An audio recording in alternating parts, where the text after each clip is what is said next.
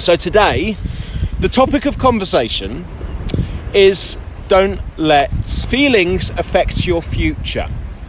Now, I've seen a few bits and bobs online, some good, some not so good, and it's you know a lot of the information out there. You'll have kind of two camps. Okay, you'll have the get shit done, do all of the courses, do all of the workouts, do all of the stuff, and make the most of this time. I'm more focused on getting people to do that, but I also understand that not everyone feels like doing that. And then, as with anything, you have a, a I'm not going to say like a team snowflake approach because it can be powerful to a certain extent, provided that you take some action. And it is, it's okay to do nothing. And a lot of people need that. It's okay to wake up and not want to do anything. Okay? It's a feeling. I have days yeah, where I want to do lots of shit. Okay, I want to write all the courses, I want to do all the podcasts, I want to, you know, uh, kickstart my YouTube channel. I want to do all that stuff. And there's days where I can't be fucking bothered. I can't be bothered to do anything. Um, I'd still do a lot because I have what's called a minimum effective dose, which I'll, I'll, I'll talk about.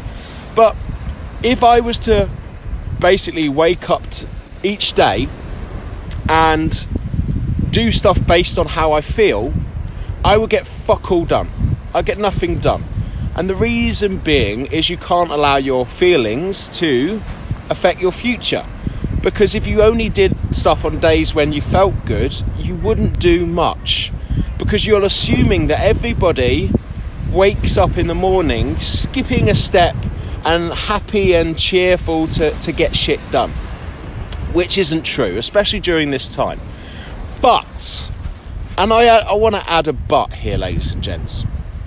I know personally, I'm sure that you do, when I have done fuck all for the day, when I get to the end of the day, I don't feel good. I don't feel much better at all.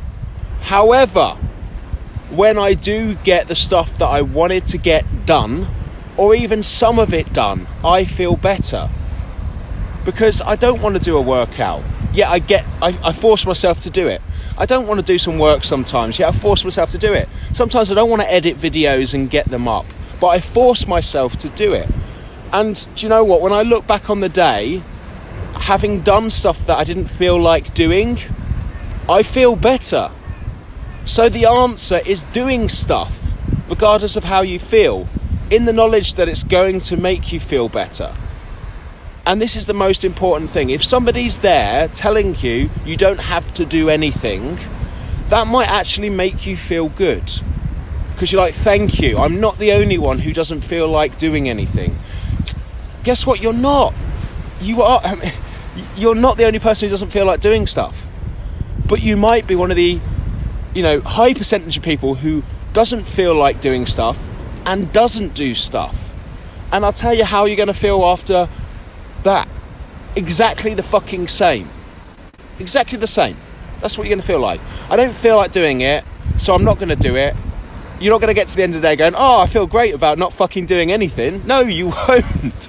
Common sense isn't common practice, okay? I don't feel like doing it, but shut the fuck up and do it. And then you do it, and then you feel good. And you're like, oh, I wish I'd done that sooner. And the answer is yes. Yes. Because there's lots of stuff you don't feel like doing. I don't want to jump in that fucking sea. I told you yesterday, every day, the sun is shining. I'd rather sit on this beach with all of my clothes on, listening, maybe doing a bit of meditation, a bit of, I don't know, some light music, and just being with my thoughts. But no, I, I strip half my clothes off. I look at the sea like you're fucking cold today, and I jump in because I don't feel like doing it. But I, t- I do it anyway. And this is what I want to kind of get you at. You're not going to feel like doing stuff today. Tough shit. Do it anyway. And I'm not saying do all of the stuff. Let's go back to what I said about minimum effective dose. And what I say to myself when it comes to the gym, obviously pre pandemic, is I commit to doing two to three, sometimes two, sometimes three training sessions at the gym a week. And people say, why do you why do you put only three sessions or only two sessions?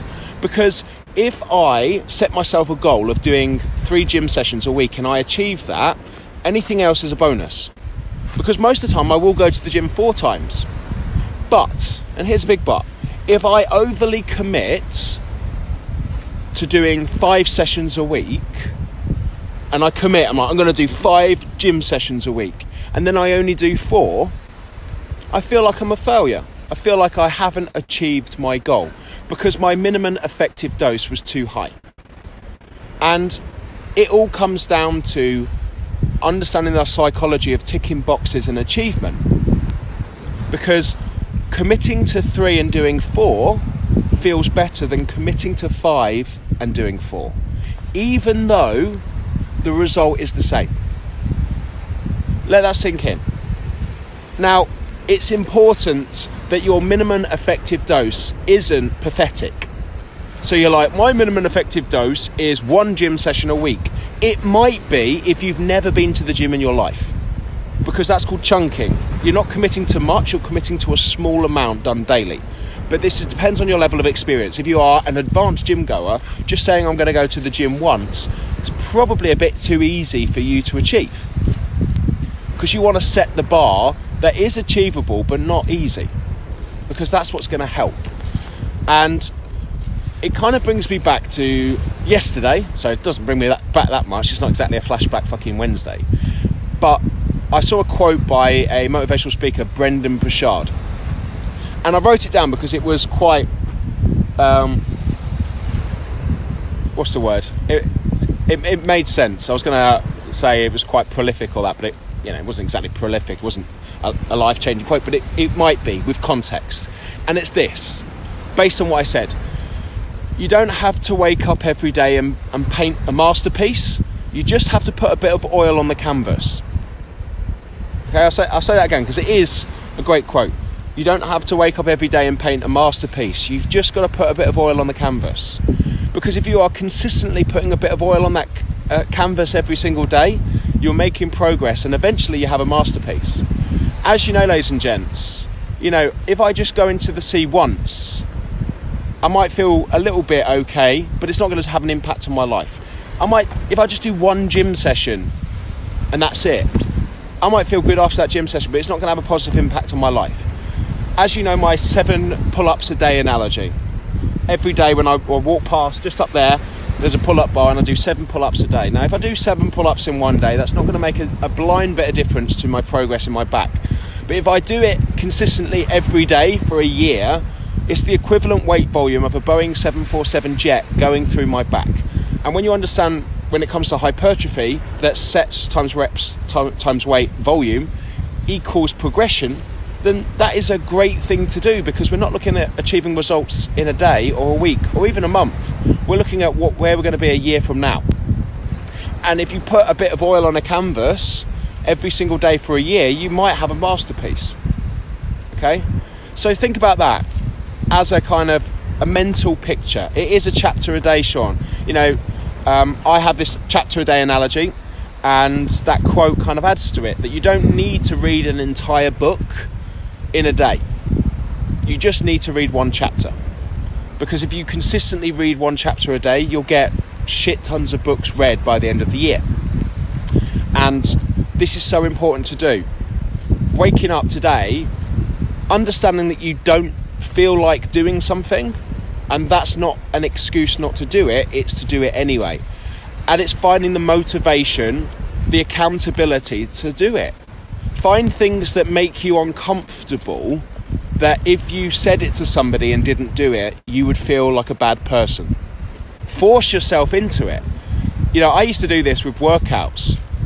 I used to not I can't be asked to go to the gym, and this was years ago, probably about seven about seven years ago. Um, I used to can't be asked to go to the gym, so I'd write a workout and then I'd post it on my Facebook page. I'd say today's workout is this, and then I knew that a couple of people from my gym followed me on Facebook. So if I'm posting my workout and I'm in the gym and I'm not doing that workout, I'm full of shit. And that would kind of force me to put the work in and, and do that workout because it's accountability. You know, you don't want to be that person who says they're going to do something and doesn't do it. So, holding yourself accountable to others and to yourself is, key. And it's finding these things that make you uncomfortable, that force you to do the things that you know that you need to do. So, to summarise, ladies and gents, there's a lot of things you, you're going to wake up each day and not want to do. The answer to that is not someone coming to you and saying you don't need to do it, it's all okay.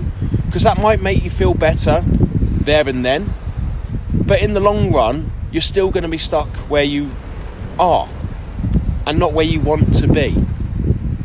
And the final quote with that is that the pain of change is a lot less painful than the pain of staying the same.